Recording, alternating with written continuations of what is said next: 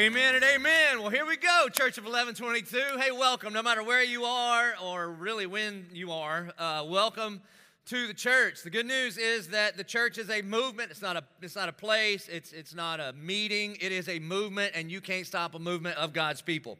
And so, welcome to Church Online. If you got your Bibles, grab them. We're going to be in the book of Revelation, chapter 3. We're going to continue in this series called To the Church. And a part of what we've done in this series is that we have highlighted some other churches that we partner with. And so today I have on a shirt from Redline Church with uh, Pastor Clifton Stanton. It's out in uh, like a suburb of San Diego. They just felt called of God. Imagine that.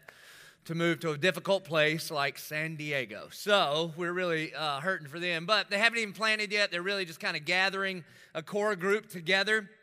And so I thought that we would start our our sermon today by praying for him and praying for his family and praying really for all of the churches all over the world that are trying to figure out how to navigate where we are right now. So, no matter where you are, would you please join me in prayer?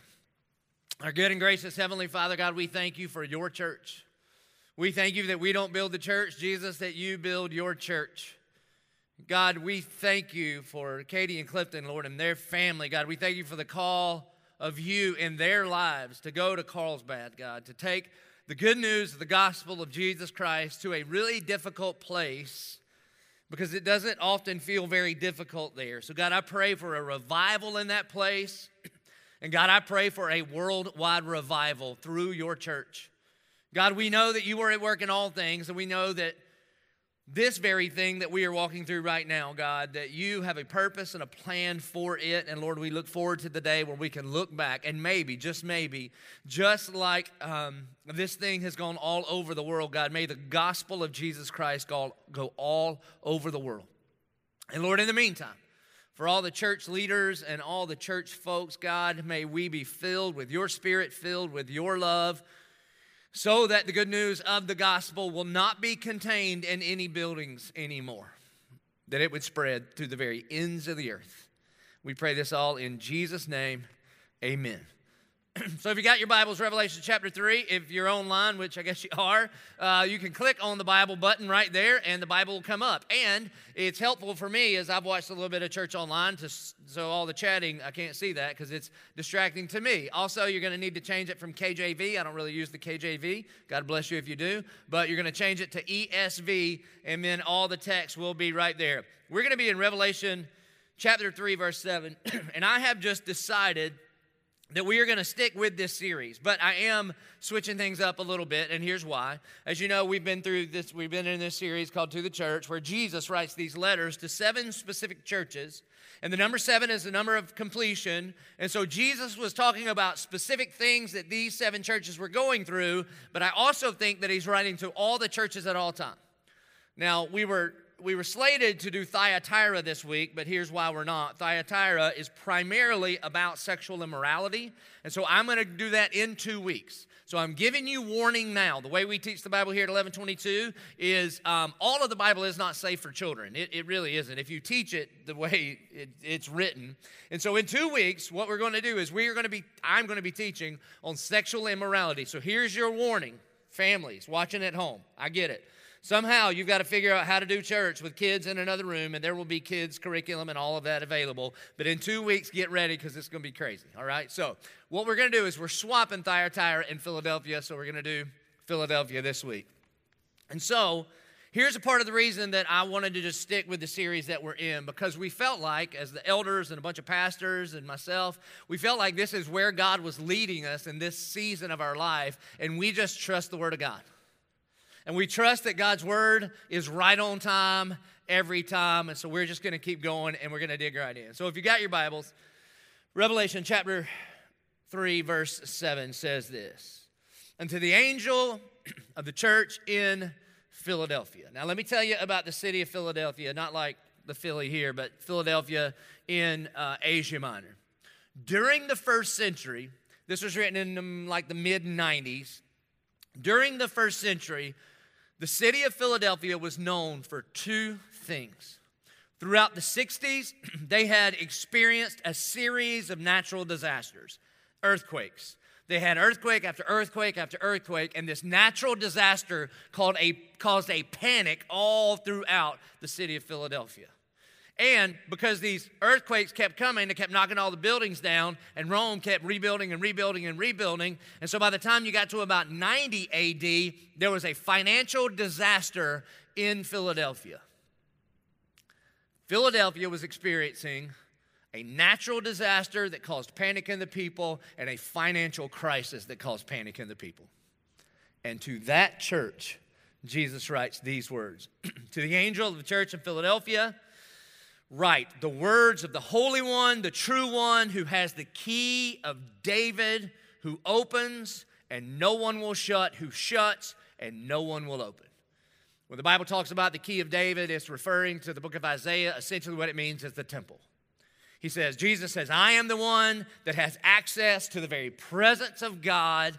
And what he's saying when he says he opens and no one will shut, and shuts and no one will open, is that God is sovereign over all, that he has never been surprised, and he is in total control. He's saying, Philadelphia, I knew about your earthquakes. I knew about your financial crisis in America and the world. I knew about the coronavirus and I knew about the Dow Jones. And I am in charge of all, all things. I've never been surprised. Nothing's ne- ever over my head. Nothing's ever caught me off guard. God did not wake up today and turn on Fox News and say, What in the name of me is going on? That is not how this thing works that God is in charge. And this is how Jesus introduces himself to this church in financial crisis. And then he says this Jesus says, I know your works. And behold, I have set before you an open door which no one is able to shut. You see, essentially, what Jesus is saying to the church of Philadelphia is this Philadelphia, what you see as an obstacle in the kingdom of God is an opportunity for kingdom advancement. Because that's how good our God is.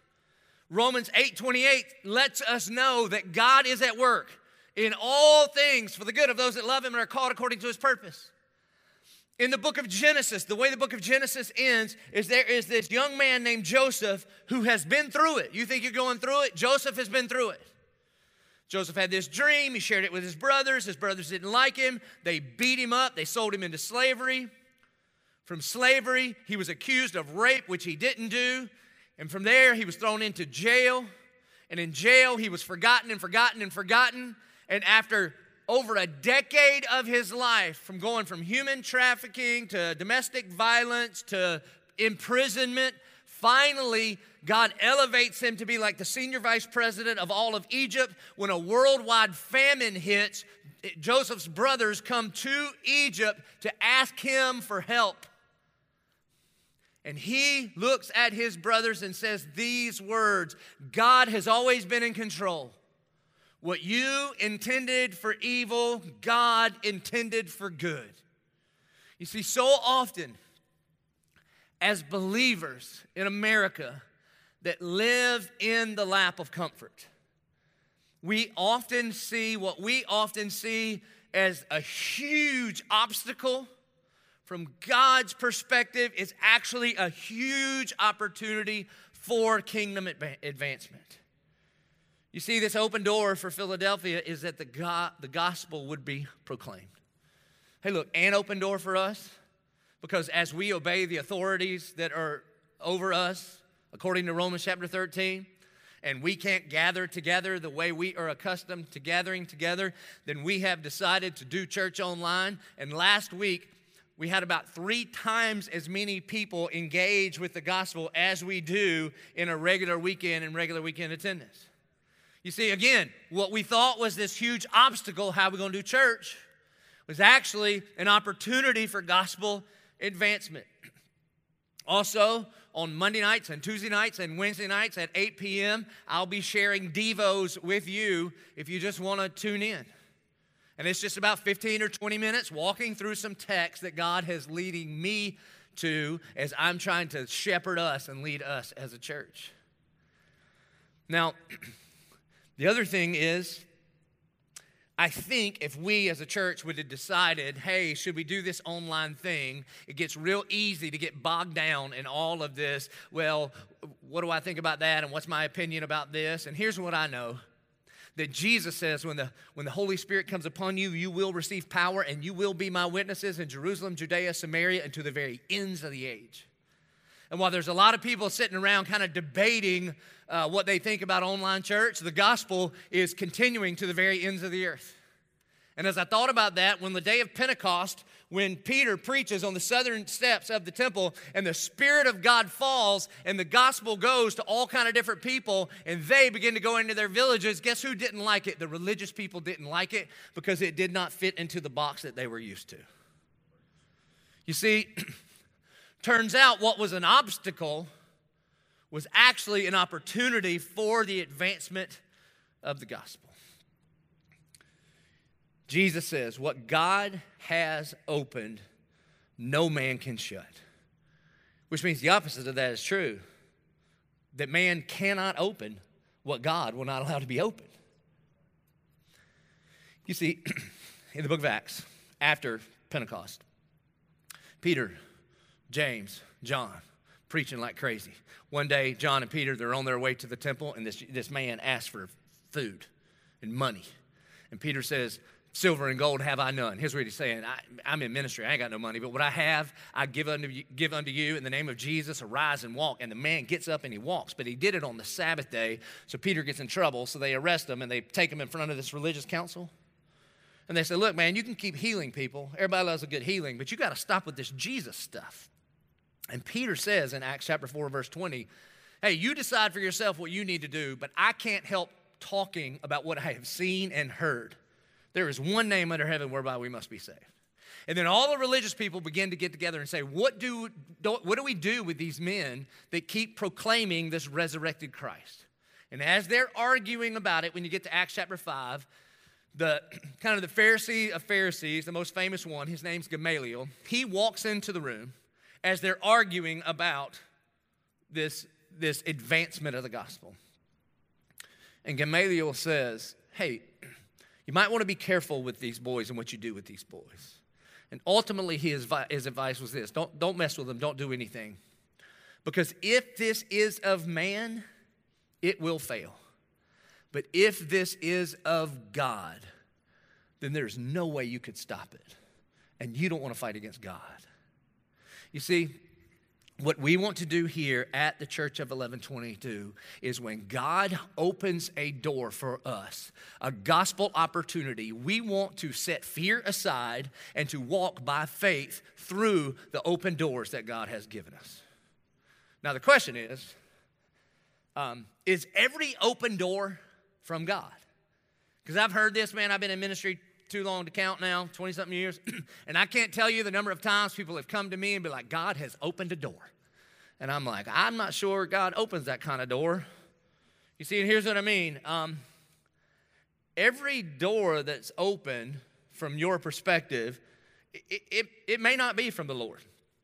I got an email one time about uh, two years ago some young lady at our church. I'm sure she's a delightful young lady. Uh, she sent me this email. She knew that uh, I, me and Tim Tebow are friends and that we do Bible study together. And she told me, she said, I have a word from the Lord that I need you to share with Tim Tebow. And she went on to tell me how God had opened a door for me to tell Tim that Tim should marry her. Oh, she had it all worked out. She talked about uh, how she woke up in the morning and she saw the sunrise and it was orange and blue, and how her favorite number was 15, and she had all of these things. To which I replied to her, Darling, it sounds like the preamble to a restraining order, not a vision from the Lord. Okay, so how do you know what, if it's God that's opening the door? Because again, not every door that is open is meant to be walked through. Remember three times when Jesus had fasted 40 days and 40 nights and he was hungry, and the enemy, Satan, met him in the desert, and three times the enemy opened the door. Said, Jesus, come on. You hungry? I've opened the door. Why don't you just make you some bread out of the rocks? Jesus said, No, I'm not supposed to walk through that door. And then the enemy took him up on the, on the mountain uh, and said, Hey, look, here's everything that is I'll give it all to you if you'll just worship me. He opened that door of opportunity, and Jesus is like, no, no, no, no, no. That opportunity is not from the Lord. And then he takes him up on the on the temple and says, why don't you, why don't you show everybody how impressive you are and throw yourself off because the angels promised that they would catch you. You see, three times the enemy opened up a door and Jesus did not walk through it. So every open door has not been opened by the Lord. And every closed door has not been closed by the Lord. Remember the post resurrected Jesus? When the disciples were afraid and they were hidden together in the upper room, and the door, the Bible says, was locked, and Jesus just walked through the closed door. So then the question is so, how do you know? How do you know the difference? well, 21st century theologian Dr. Flint, we know him as Pastor Adam. He just got his doctorate. Yay, you should be cheering in your living rooms right now, all right? By the way, those you hear cheering are the well displaced, dispersed, very few staff that we allowed in the room here. So he wrote, I've shared this, man, we're getting a lot of mileage out of this paper that he wrote. But he wrote this paper about how do you, how do you know God's will for your life, and he wrote an acronym, the gospel, that just, it's, it's, six, it's six checkpoints that you can check when you, when you feel like, is this an open door from God or not? And the G is simply this Does it glorify God or me? Because if it glorifies me, then guess what? Then it ain't from the Lord. And the O is what do other Christians think? You see, there's so many people that I look at and I think, do you not have friends? Remember when American Idol first came out? Do you remember this when we all watched it? I guess a few of you still do. But remember this. Do you remember when it first came out and the first, I only would watch the first two or three weeks to watch the people that were terrible? And weren't you, and I'm sure, I'm sure, and a lot of them were Christians, right? A lot of them were Christians. Somebody, in, you know, they played in youth group and they're like, you should try for American Idol. And when they would sing and it would be horrible, my question would be, do you not have friends? Do you not have somebody in your life that would be like, whoa, whoa, whoa, whoa, whoa, bro, I don't think this is of the Lord. So when you think a door is open, it's a really good idea to find some wise counsel, some wise believers, and to ask other Christians. That's the O. What do you think? The S is what does the scripture say? Now, just by the way, you should start with the S, but you can't spell it right, okay? So it's gospel. This is the order. But God will never tell you individually to do something different than He has told us corporately to do in His Word. The P is prayer. Have you bathed this thing in prayer? And I mean, bathe this thing in prayer. Do you know when the, God, when the disciples were replacing Judas for the 12th disciple spot? Do you know how ultimately they did it? Prayer and casting lots. They had prayed to the point where they said, God, we know that you are in charge. I'm not saying, have you said a prayer about it? I'm saying, have you immersed, have you baptized this thing in prayer? The E is evangelism. Because I'll tell you the door that God opens. God opens the door that leads to the proclamation of his name to the ends of the earth. We call it the Great Commission. And the L is your lifestyle that God would never open a door for you to walk into a lifestyle that is opposite of what God has called us to do as people. So that's a great way to know. Now, let me give you this too. When you think God has opened a door for you and you decide to walk through it, immediate success is not a measure. It's not. God's measure of success is faithfulness, not fruitfulness. Fruitfulness is all up to Him. What you do with what God has called you to do is up to you. And so God's measure of success is faithfulness, not fruitfulness. You're like, Pastor, how do you say that? Jesus said that we'll be known by our fruit. He was talking about the fruit of the Spirit, not the fruit of our work. It, you want some examples? How about, how about uh, Jeremiah? You ever read the book of Jeremiah? Probably not. It'll depress you. It'll make you go to Lamentations. It's not fun. Jeremiah gets this call on his life of God. says, God comes to Jeremiah, Jeremiah, I have called you to be a prophet. I have put the power of life and death in your tongue. If you say nations build up, they'll be built up. And if you say nations be torn down, they'll be torn down. Every leader I know would love that power. And then Jeremiah preaches all the days of his life. And guess what happens in the end of the book? He goes into exile with everybody else. You see, did God open that door? 100%. What about Moses? You want Moses' call? to lead a group of grumbling, complaining people for 40 years. You know what we call that? Ministry. And, uh, and then guess what happens? They get to the edge of the promised land, and the brother doesn't even go in. He does all the hard work, leads them out of Egypt. He leads them around for 40 years about grumbles and complaints. And then finally, when he can see the promised land, God kills him during his quiet time and he lets Joshua take everybody in. You see, success is not evidence of whether God has opened a door or not. In fact, just a few weeks ago, many weeks ago now, when we were in Bethlehem, the pastor at Bethlehem, in, in, in this community, it's 99% Muslim, where persecution is not an idea, it's an ever present reality in his life. For three years, for three years, every Sunday, he prepared a message and he showed up to preach it, and he preached to his wife and children, and not one other person showed up for three years. And people kept telling him, Don't you think God's telling you something? Don't you think God's telling you something? Don't you think God's telling you something? And he said, Yeah, I think God is telling me to be faithful and preach the word, be faithful and preach the word. And when everybody else told him he was crazy, he's like, I think you're right. And he continued to preach and continued to preach and continued to preach. And then one day, I don't know what happened, but something broke open in the heavenlies. And now, today, they, there's about 200 people that attend that church, and they've planted three other churches. You see, success, the way God measures it, is just different. So let me ask you Has God opened a door for you? Well, if he has, then by faith, walk through this opportunity. Maybe it's a new ministry, a new job, maybe it's an opportunity to share your faith. Maybe in our current circumstances, you have an opportunity to love your neighbors like you've never been able to before. Like where it may have been weird a few weeks ago to go knock on a neighbor's door and just say, hey, listen, can I help you in any way? Guess what? Today you have an opportunity to do that like never before.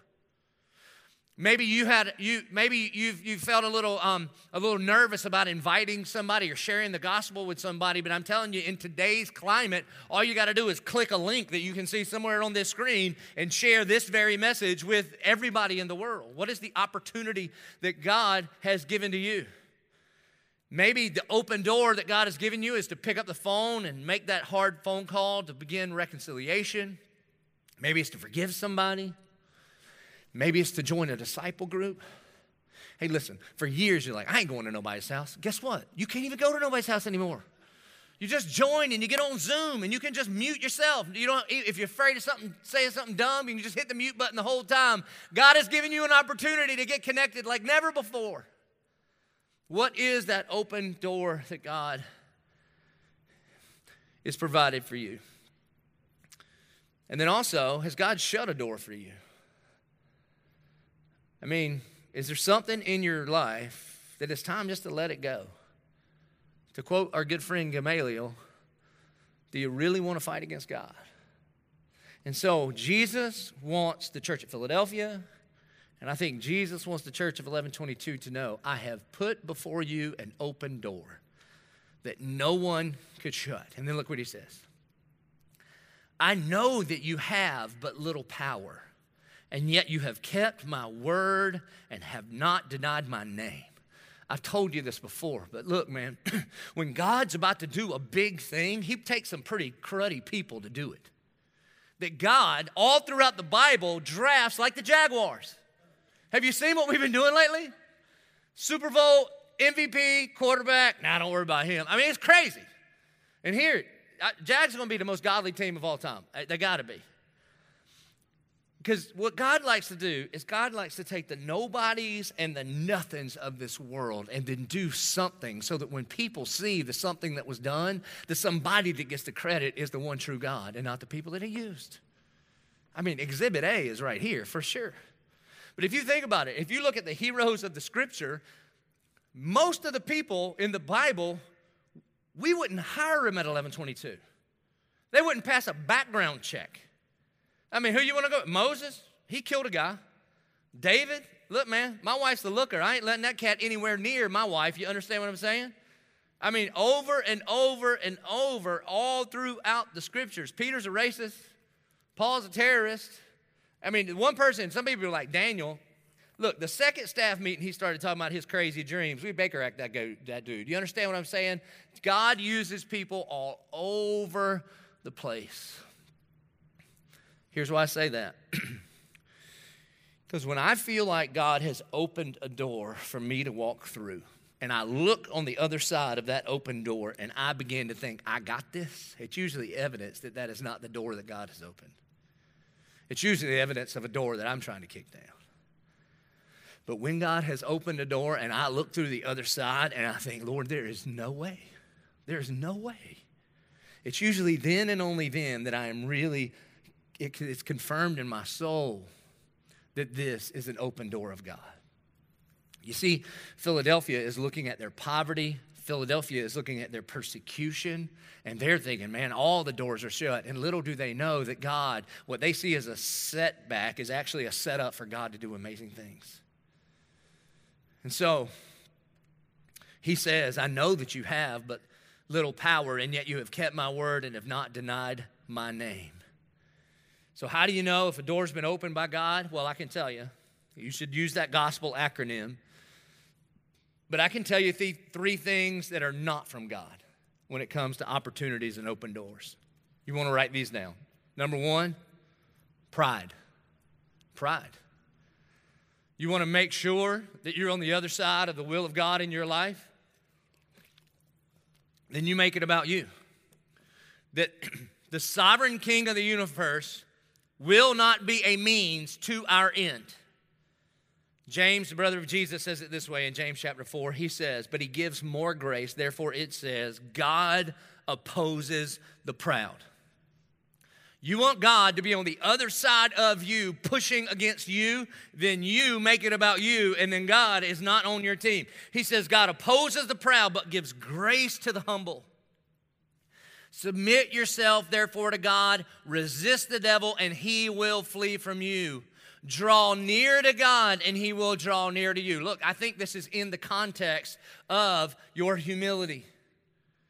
That when God opens a door, opens an opportunity, and you look and there's fear and there's, I don't know if this is going to work and how do I know? And you, by faith, begin to walk through that. It requires a humility because you realize I can't do this on my own. And God, I need your help in this one. And He goes, That's perfect because when you draw near to me by faith, then I draw near to you. And then it goes on to say, Cleanse your hands. I just put that in there because of the situation that we're in right now. So, three things that are not from God pride. Number two, self. Oftentimes, when people talk about this, God has opened a door, it's because what, you've, what we've really done is we try to make God into our own image.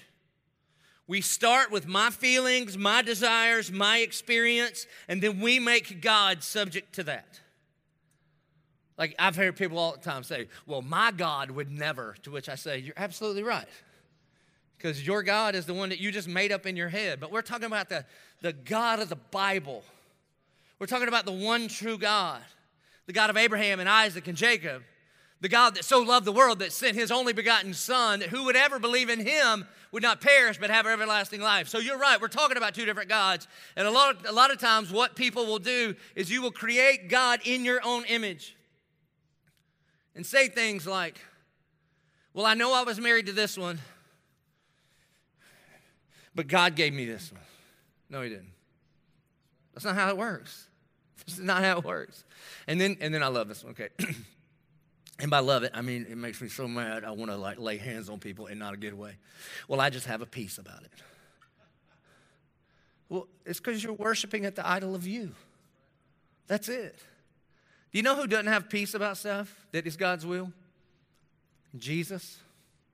See the Garden of Gethsemane he walks into the Garden of Gethsemane knowing that his hour had come. He begs his friends, Come on, will y'all just pray for me? Just stay awake and pray for me. He goes on a little further, and the Bible says that he feels sorrowful to the point of death. And he begins to pray to the point where he's dripping blood. And he says, Father, if there be any other way, let this cup pass from me. Does that sound like a peaceful, easy feeling to you? Mm-mm. Mm-mm. And he's, he's the sovereign. And he says this Not my will, your will be done. You see, when we put ourselves at the center, essentially what we are saying is, not your will, but my will be done. That's not God's open door. Not pride, not self, and not fear. And not fear. And this is the world we live in right now. And I want to tell you, there's a difference between there's a difference between being scared, you can be scared, and fear. And here's what I mean. We've studied this a lot. Paul tells Timothy, For God did not give us a spirit of fear. You see, again, there are things there are things that you get scared of. It's, it's like a god ordered us in such a way where we have a flight fight or flight mechanism. That's fine. There are things that, that it's okay to be scared of. Like if you get on real high and you're scared of heights okay. But fear is a spirit. And fear does things to you. Fear begins to whisper lies into your ear. Fear paralyzes us. You see we have not been given a spirit of fear, but of power and of love and of sound mind or self control because fear is a liar and fear tries to make us doubt. Fear primarily lies to us in three ways. Fear wants us to doubt the Word of God, the work of God, and the will of God. Fear lies to us and says, How could you really believe? Did God really say? You see, fear begins to overtake us and lies to us and begins to we begin to question the very word of God. Or fear lies to us and has us question the work of God. And the enemy will begin to whisper through fear into our ears. When Jesus died on the cross, you know that didn't count for you. I mean, it counted for all those people that get their life together in the video, but it didn't count for you. Well, then fear whispers these lies to question the will of God. You think God's really for you? You see, fear is a liar, and fear does not come from God. And yet, to that, Jesus says these words in John chapter 14 when the disciples are afraid, he's gathered his disciples together. He has shared with them the gospel. I'm about to go get crucified.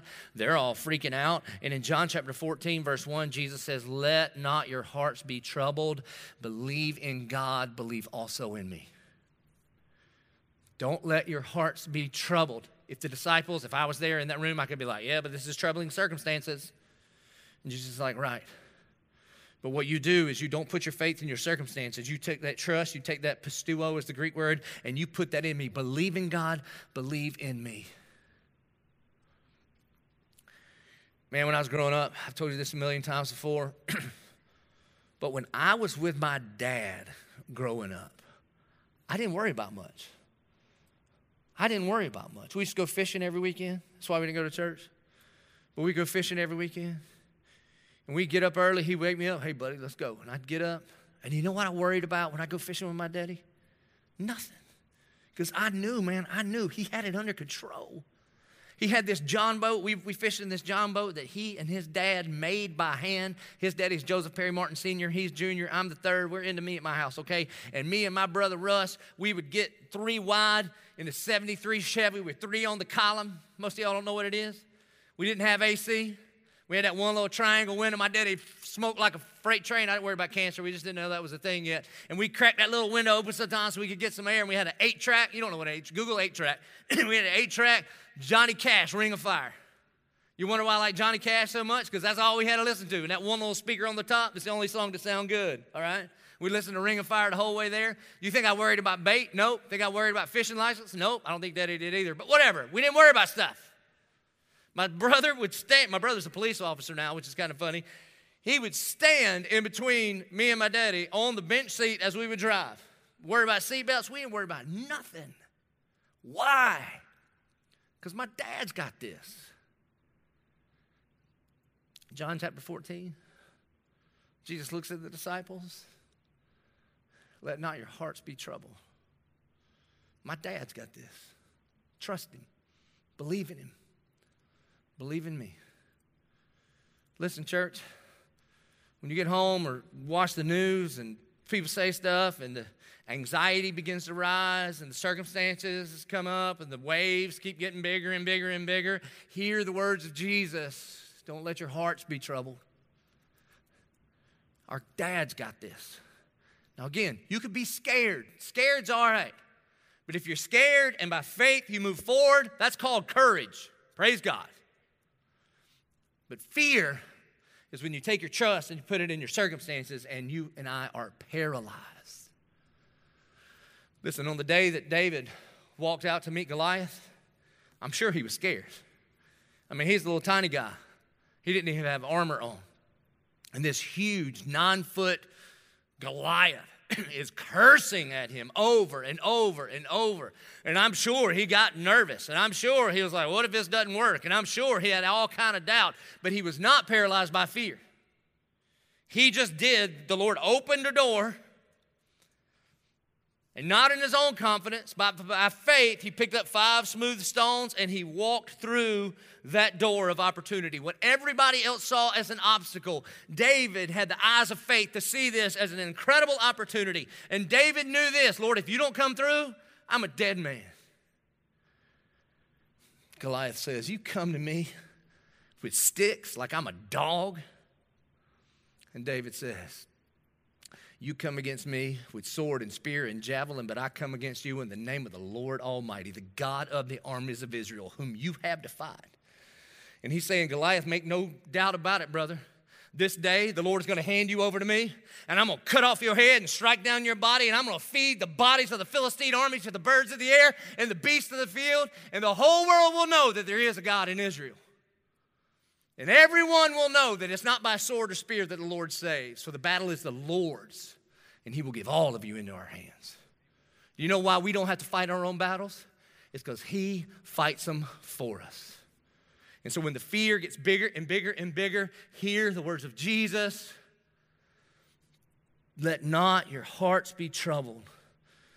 Man, our dad's got this. Believe in God, believe also in me. Now, here's the thing in Philadelphia, in their context, they had some stuff to be afraid of. He's not, he's not sending out this email and everything's going good. Look at the next verse, verse 9. Behold, I will make those of the synagogue of Satan who say that they are Jews and are not, but lie. Remember the synagogue of Satan two weeks ago, Smyrna? The synagogue of Satan were the people that were pretending to be Jews and that were getting the Christians in trouble. And he said about the people of the synagogue of Satan, he said, um, they're going to put you in jail and some of you are going to die. So they have legit circumstances to be afraid of. But he says, Behold, I will make those of the synagogue of Satan who say that they are Jews and are not, but lie. Behold, I will make them come and bow down before your feet, and they will learn that I have loved you. Listen to me, church.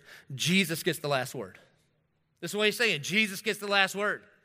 The synagogue of Satan doesn't get the last word. Your financial situation doesn't get the last word. Your divorce doesn't get the last word. Cancer doesn't get the last word. Conflict doesn't get the last word. Fear doesn't get the last word. Politicians don't get the last word. Fox News and CNN don't get the last word. Corona definitely doesn't get the last word. Jesus gets the last word, and He is at work in all of this for all of us that love Him. Amen? And He says, Because you have kept my word about patient endurance Listen, things like patience and perseverance are, are characteristics of God loving his kids and growing us up in him. He says, I will keep you from the hour of trial that is coming on the whole world to try those who dwell on the earth. I am coming soon. And he says, Hold fast to what you have so that no one may seize your crown. I already told you they were in the midst of financial collapse. The only thing they had was Jesus. And Jesus is saying, Hold on to me. Hold fast to what you have. All throughout the scriptures, the answer to fear is not suck it up and it's not pull yourself up. The answer to fear is always look up. Remember, there's two things that happen in boats on the Sea of Galilee. Storms come, and the disciples come to Jesus and they say, Do you even care that we're perishing? And Jesus looks at the the storm and says, Be calm. We find peace in the person of Jesus, not our circumstances. That a different time, the, the, the disciples are on a boat and They're out to sea, and Jesus comes walking by on the water. And Peter gets out on the water and walks with Jesus, but then the Bible says he takes his eyes off Jesus, he puts it on his circumstances, the wind and the waves, and he begins to sink out of fear. You see, what we are called to do, the author of Hebrews says that when we find ourselves in these kinds of trials, what we are to do is to fix our eyes on Jesus, the author and the perfecter of our faith. That is where we find our peace. And to this church, he says, Keep your eyes on me, hold fast to me. I'm the only one that's going to get you through this. Church of 1122, we have an opportunity. We have an opportunity. Every church does. Every believer right now has an opportunity. Every one of your friends, every one of your neighbors, every one of your classmates, every one of your coworkers, if you claim Jesus, they are looking at you to see how you are going to react. And I'm telling you, I don't care how clear you have been about the gospel in your life when they see your eyes, and the body goes where the eyes are fixed, when they see through your life and your words that your eyes are fixed on Jesus, the author and perfecter, or the author and finisher of our faith, I'm telling you, when they begin to witness in us a peace that transcends understanding, when they begin to witness in us with the world falling apart, we go, hey, I know everything's changing in our world, but my God is the same yesterday, today, and forever. He never changes. He's still got the whole world in his hands. I'm telling you, they want that. And it is an open door for us to preach the gospel with our mouths and our lives like maybe never before. A.W. Tozer says, A scared world needs a fearless church. A scared world needs a fearless church. And the Bible says that perfect love casts out fear. So Jesus looks at this church in Philadelphia and says, Just hold on to me. Just hold on to me. Verse 12 the one who conquers, I will make him a pillar in the temple of my God. Never shall he go out of it. Remember what I told you the condition of Philadelphia was for this century? Earthquake after earthquake after earthquake. Instability, instability, instability. And God says, no, no, no, no, no, no, no. Your, your temporary surroundings will not define your forever. You see, your life may feel unstable right now, but for anyone who claims Jesus Christ as their Lord and Savior, I'm going to make you a pillar in my temple. And so, not only is there going to be stability, but God is saying, I'm going to plant you in my heaven forever and ever and ever. He's, say, he's saying to the, to the church, hey, listen, I need you to get your eyes up off the temporary. I need you to get your eyes up off just what is going on around you. I need to lift them up above the horizon. I need you to get your eyes up above the hills. Where does my help come from? Because God is going to plant us as a pillar in his kingdom forever and ever and ever. And because of this, there are reasons for hope. We can hope because Jesus has conquered death. We can hope because no one can snatch us out of his hand. And we can hope because this world is temporary. Believers in Christ, hear this. This is the closest to hell we will ever be. This is it. This is the worst it can get. And one day when we are heaven, we will look back on our earthly time, and it'll be like a bad night in a cheap hotel. That's it. You see, our hope is found in Christ. And then this is my favorite part. Some of you are going to be uncomfortable with this, but I don't care. He says this And I will write on him the name of my God and the name of the city of my God, the New Jerusalem, which comes down from my God out of heaven, my own new name. You know what this is? Congratulations, church. We're getting tattoos. That's it. You think it's a crayon? You think it's a Sharpie? Come on. You think, I mean, he just said you're going to be established in God's forever kingdom. He ain't using a temporary marker to write his name on you. We are getting tattoos. God's going to write his name. We're going to get New Jerusalem. And then he's going to write the new name of Jesus. If you go to Revelation chapter 19, verses 11 through 21, we find out there that when Jesus returned, Jesus has a new name. And here's what this means Pastor Britt opened the series with this, okay? When we think of Jesus, oftentimes, if you've been to the like Christian bookstore, you think of little Jesus, meek and mild, kind of Swedish, blonde hair, bathrobe, Miss America sash, holding a lamb, petting him, okay? Well, that's Jesus' old name. He, he did. He came as a humble servant.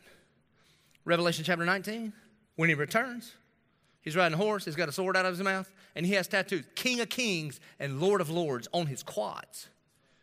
Bro, you, you get a quad tattoo, that's next level, you understand? and he's gonna write his new name on us. The Bible says that we are co heirs with Jesus, and all that is His will be ours, which means it could be that Jesus tattoos on us His name and His new name, King of Kings and Lord of Lords. Let me tell you something about tattoos, just in case you don't know. They're permanent. I know you can try to get them off, but they're permanent. That you are marked forever. Jesus is saying, when you put your faith in me, I'm going to mark you in such a way that there will not be a circumstance that can take my name off of you for the end of the days. Because my marking is greater than any other thing that this world can throw at you. They're permanent. Secondly, they're painful. Anybody got a tattoo? Some of you at your house are like, oh gosh, you home from college and they don't know yet. All right, well, you enjoy that conversation. They're painful. It's weird though, if you get into it, it's kind of a good pain. I don't know how to explain it, but people with them know. But I'm telling you, some of them ain't. Boy, I was sleeping here one time getting some. I thought, I'm going to pass out, okay? But it is painful, but it's worth it. And I'm telling you, from this day to that day, we will face pain. We will. They're permanent. Tattoos are permanent. Tattoos are painful. And tattoos proclaim something. Tattoos proclaim something. Now, sometimes it proclaims that you were drunk in Daytona during spring break when you were 19, okay? And so you got something you're embarrassed of. All right, that's a proclamation. But sometimes they proclaim something on purpose. Like I got a, a bunch. On this side, Acts 11 24, and he was a good man, full of the Holy Spirit and faith, and a great number of people were brought to the Lord. I hope one day when I'm dead and done, somebody can read that over me like they read that over the man that led me to Christ. On this side, I got my family's name. I got a big G, JP, and RC. My God, my people. And then, since we started doing this online stuff, the Devos, I've been doing Devos every night at 8 o'clock. Been getting so many texts. Not so much about the Bible. I'm getting texts about one thing Did you get a new tattoo? The answer, yes, I did. Right there. And you know what it says? Tetelestai. To telestai. It's Greek. For it is finished. That when Jesus was on that cross and he pushed up on his nail pierced feet, the last thing that he said were these three words It is finished. Tetelestai. First century archaeologists have discovered that in banks, that in the first century, if you had a loan from a bank, once you paid off your loan, they would take a stamp with the Greek word tetelestai. And when that loan was paid in full, they would stamp it, paid in full, tetelestai. And when Jesus goes to the cross and God made him who was without sin to be sin for us that we would be made the righteousness of God.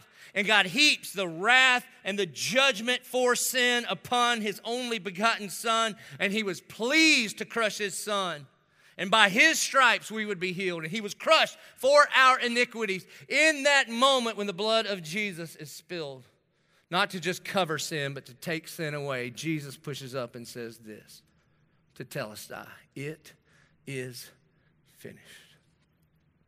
And so I put it here to remind me every single day because the enemy whispers to me like he whispers to you. The enemy whispers to me and wants me to question the Word of God. He wants me to question the work of God when He said it is finished. Did it count for you? Wants to question the will of God. Is He really for you? And it's to remind me His words are true.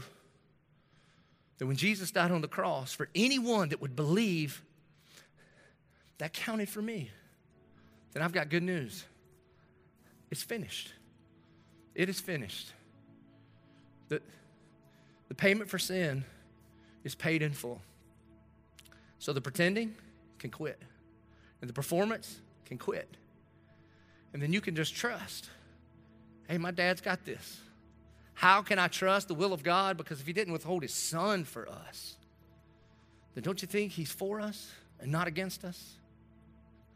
And for anyone, for anyone that believes when Christ died on the cross that counted for me, then congratulations. You know what your future is? You're getting a tattoo. Doesn't matter if you get one on this side of heaven. But in glory, Jesus says, I'm going to write my name on you. Do you know the reason in the first century people would write their name on somebody? Because it was to claim them, it was to say, that one is mine. And for anybody that puts their trust in Jesus Christ, he writes his name on you. And he claims you as his very own. Now, I want to ask you have you ever put your faith in Jesus Christ? I'm not talking about your church attendance, and I'm not talking about maybe the bad things that you have done or the things that you struggle with. I'm talking about your faith. Have you ever trusted that when Jesus Christ died on the cross, somehow that counted for you? Well, I got good news for you. You could do that right now. Just like Corey talked about in that testimony video right now, you could trade in your heart of stone for a heart of flesh that He would give you. That right now you could admit it. You know what? I'm not just a bad person that needs to try hard to be better. I've tried that before, it's exhausting. But I feel like I am spiritually dead and I need life. And you could admit that. And then you could believe, trust that when Jesus died on the cross, that counted for you. And in this moment right now, you can confess Jesus, I believe. I trust, I surrender. And the Bible says that you will be saved. And so, no matter where you are or when you're watching this, I want to give you the opportunity right now to trust Jesus Christ as your Lord and Savior. And so, if you would, bow your head and close your eyes. And if you would say, That's me, that for the very first time, I am ready to admit I'm a sinner, that I believe when Christ died on the cross, somehow that counted for me. And right now, I am ready to confess Jesus Christ as my Lord and Savior. Then you just tell Him right where you are. You just confess with your mouth and believe in your heart that Christ died from you, He was resurrected from the grave, and you will be saved. Our good and gracious Heavenly Father, God, we love you more than anything because you first loved us. God, I thank you God, I thank you that physical limitations cannot limit the power, the saving power of the gospel of Jesus Christ.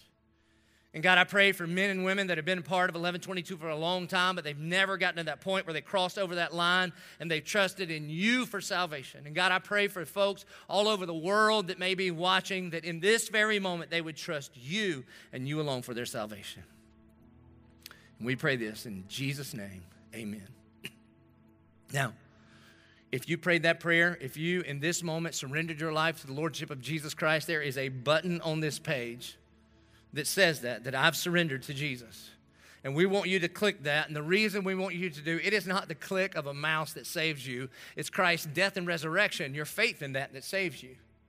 But we as a church want to follow up with you because what begins to happen is God has adopted you into His family, and we want you to be surrounded by your family. So if you would click that, please, then we will follow up with you. Also, every single week, whether we go out, gather in buildings or we're scattered all over the place, gathered around screens, we respond to the gospel. And so we're going to respond. We're going to respond by singing. So we're not finished yet. In fact, in my opinion, this is like the most important part. This is the part where we kind of just marinate in what God is telling us to do. And we're going to sing, I am no longer a slave of fear, but I'm a child of God. And we're going to bring, because of the blessing of technology, we can still continue to honor God with our finances. That we bring our tithes and offerings. A tithe is just a statement of trust. God, I'm going to take my first and my best my first 10% and beyond. And I'm going to bring that to you because you gave us your first and best in Jesus Christ. And if you're ready to do that, you just click that give button and there'll be instructions there. And we're going to pray. You can click a button and pray with people online, or if you're with anybody around you, then we would invite you to pray. So let us sing, let us bring, let us pray, let us respond.